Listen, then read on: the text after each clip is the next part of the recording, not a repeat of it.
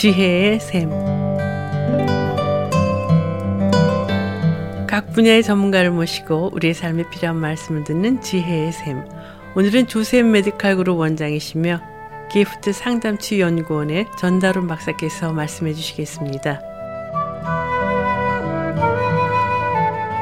안녕하세요. 오늘은 욱하는 성격, 감정 납치에 대해 말씀을 나누겠습니다. 요즘 중앙일보에 연재된 김종필 전 국무총리의 회고록에 박정희 대통령을 시해한 김재규 전 중앙정보부장에 대한 얘기가 나왔습니다. 김재규 씨에게는 한 가지 욱하는 성격이 있었다고 합니다. 장관 시절 국회에서 국회의원들에게 기분 상하는 말을 들으면 "나 장관 안 해" 하고 박차고 나갔다고 합니다. 그러한 욱하는 성격이 발작해 박 대통령을 죽이기까지 이르렀다고 합니다. 또 인기 가수 조영남 씨가 방송 촬영 중 시청률이 낮다는 핀잔을 받자 방송 그만두겠다고 방송 중 나와버렸다고 합니다. 이렇게 욱하는 성격, 그들만의 얘기일까요? 우리 삶에서 부부 사이에 감정이 거슬리는 말을 듣고 싸우다 욱하는 성격의 아내를 구타하고, 또 우리가 눈에 넣어도 아프지 않다는 우리의 사랑하는 자녀들에게까지도 폭력을 행하다 감옥에 가는 우리의 모습입니다. 그 성격에 혈압이 값지게 올라가 중풍을 일으키기도 하고, 젊은 청년 사이에서는 욱하는 성격에 자동차 사고 등 큰 사고를 일으키기도 합니다. 왜 그럴까요? 우리가 금방 후회할 무서운 결과를 뻔히 알면서도 그 순간을 참지 못해 일생을 후회하는 사고를 지른 욱하는 성격. 심리학의 Emotional Hijacking이란 말이 있습니다. 감정의 납치입니다. 우리의 감정이 정상적인 생각 가운데 걸러지지 않고 납치를 당하여 이성적 생각에서 벗어난 행동을 하게 되는 것입니다. 우리의 뇌에는 일반적 사건들의 기억을 저장하는 해마라는 부분, 측두엽 기관이 있으며, 또 우리의 두려움, 희, 노, 애락 등 기억을 저장하는 편도체 아믹달라라는 감정을 기억하는 기관이 있습니다. 이곳에 기억들이 저장되어 있다 우리의 육감을 통해 들어오는 모든 것들이 이곳에서 "이 일이 나의 존재에 위험한 것인가, 안전한 것인가" 하고 걸쳐집니다. 이곳을 통과하는 시간은 이 감각이 이성적 사고를 하는 대뇌에 전달되는 것보다 더 빠르게 전달됩니다. 육체적이든 정신적이든 우리가 흔히 겪고 있는 문제들은 무의식 속에 저장된 감정 기억과 관련이 있습니다. 어떠한 사건이 이 감정 기억을 건드리면 이것이 바로 우리 신체에 생존하기 위한 영향을 미칩니다. 혈압을 올리고 근육을 경직시키는 등 자신을 방어하기 위한 반응이지요. 이 감정의 납치가 생기면 나온 증상들은 첫째, 감정이 격해지며 갑자기 생기고 일을 저지른 다음에야 그 결과에 대해 생각하는 것입니다. 이렇게 욱하는 성격, 감정 기억이 납치될 때 충동적으로 감정을 조절하지 못하고 갑자기 일을 저지르고 그 다음에서야 그 결과에 대해 이성적으로 깨닫는 것입니다. 이것이 곧 감정이 격해질 때 "너 죽고 나 죽자" 하고 덤벼들며 일을 저지르는 것입니다. 그러면 어떻게 우리가 이러한 감정을 컨트롤할 수 있을까요? 어떻게 해야 우리가 후회하는 일들을 예방할 수 있을까요? 이 감정의 납치의 반대가 Emotional Intelligence입니다. 감정지수, 감정의 IQ란 그 첫째는 자기 자신의 감정을 잘 알고 자신을 컨트롤할 수 있는 것이며, 그 다음 상대방의 감정을 잘 아는 것입니다. 내가 왜 화가 나는지, 자신의 감정의 약점, 어떤 때 화가 나는지 자신의 모습을 잘 알 필요가 있습니다. 많은 경우 어렸을 때 받은 상처가 기억에 저장되어 있다 그 감정을 건드리는 비슷한 일을 당했을 때 그 쌓였던 것이 갑자기 올라오면서 감정의 납치를 가져옵니다. 남자들에겐 흔히 자존심을 건드리는 말들이 되겠지요. 아내에게 자신의 자존감을 건드리는 말을 들었을 때 과거에 쌓여있던 자존감의 상처가 건드려지며 갑자기 욱하는 성격이 발동할 수 있습니다. 또 여자들은 자신의 사랑받지 못하고 버림받았다, 다른 여자와 비교해서 더 예쁘지 못하다라는 등의 감정을 느낄 때 어려서부터 비교해서 오는 갈등, 쌓였던 아픔 등이 갑자기 건드려지면 감정 납치, 자기 감정을 컨트롤하지 못하고 일을 저지르게 됩니다. 그래서 첫째는 자신의 내면의 상처, 감정, 이것 등을 잘 아는 것이 필요합니다. 그러나 그 자신의 상처를 아는 것만으로는 부족하지요. 나의 존재, 자존감이 분명해야 합니다. 누가 뭐라 해도 나의 자존감, 존재 가치가 분명하면 나는 상처를 잘 받지 않습니다.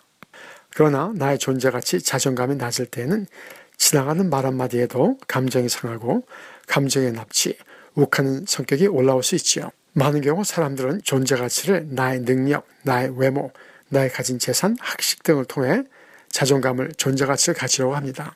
그러나 이러한 외적인 조건들은 항상 우리보다 더 잘난 사람, 더 예쁜 사람, 더 돈이 많은 사람들을 만나게 되면 무너지게 됩니다. 또 부부 사이에서는 이러한 외적인 조건보다 내면의 모습, 나의 속모습이 드러나게 될 때 더 싸움이 일어납니다.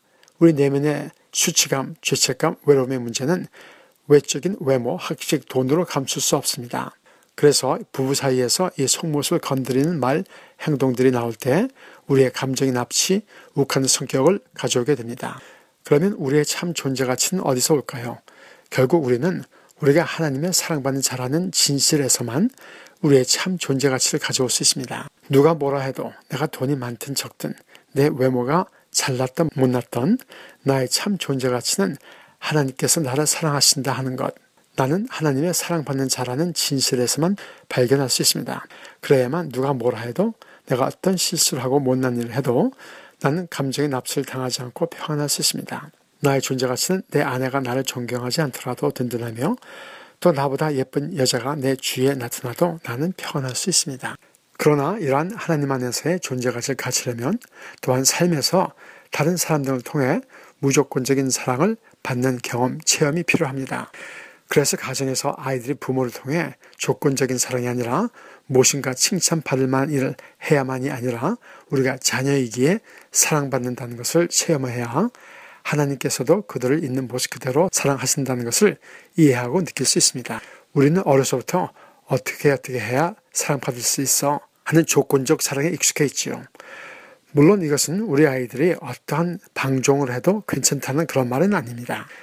우리는 우리가 하는 모든 행동에 대해서 그 결과에 대해서는 책임을 져야 되지요. 우리 아이들도 그것을 배워야 합니다. 이런 말이 있습니다. 하나님은 지금 우리를 사랑하시는 것보다 더 우리를 사랑하실 수 없다. 하나님의 사랑은 이미 온전하기 때문에 우리의 행동 거지에 따라 우리를 향한 그의 사랑이 변한다는 것은 아닙니다. 그러나 우리는 우리가 하는 모든 행동에 대해 책임을 져야 합니다. 또 어떻게 해야 우리가 욱하는 성격, 감정 납치에서 보호될까요? 또 한 가지는 우리가 솔직해야 됩니다.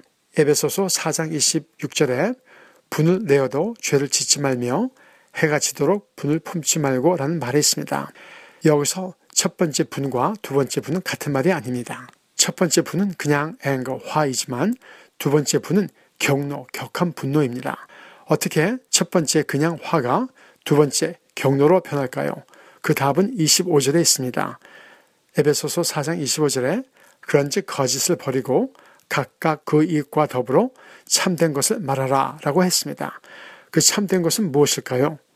그것은 내가 화가 났을 때 그래 내가 화가 났어 하고 솔직히 인정하고 그 사실을 얘기하면 그 화는 내 안에 쌓이지 않습니다.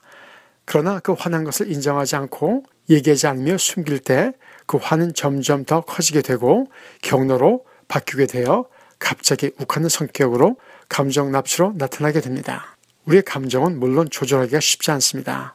감정이 격할 때마다 하나님 안에서 우리의 존재 가치를 다시 확인하며 내가 누군가, 무엇이 인생에 중요한가 다시 한번 생각해 볼 때 감정 납치로 인한 욱한 성격을 인한 결과로 후회하는 일을 피할 수 있습니다. 오늘 감정의 납치를 경험할 때 심호흡을 하시고 그 자리를 잠깐 피하시고 하나님 앞에 나와 보세요. 하나님, 내가 지금 견딜 수 없을 정도로 화가 났습니다. 하나님 도와주세요. 하나님께서 나의 참 존재 가치를 아시며 나의 앞길을 보호하신다, 인도하신다는 것을 신뢰하게 도와주세요 하고 기도하며 오늘의 어려운 고비를 넘기시는 저와 여러분이 되기를 소원합니다. 지금까지 조셉 메디컬 그룹 전달훈 박사께서 말씀해 주셨습니다. 아름다운 음악과 기쁜 소식을 전하는 극동방송에서 보내드린 지혜의 샘, 오늘 순서를 마치겠습니다.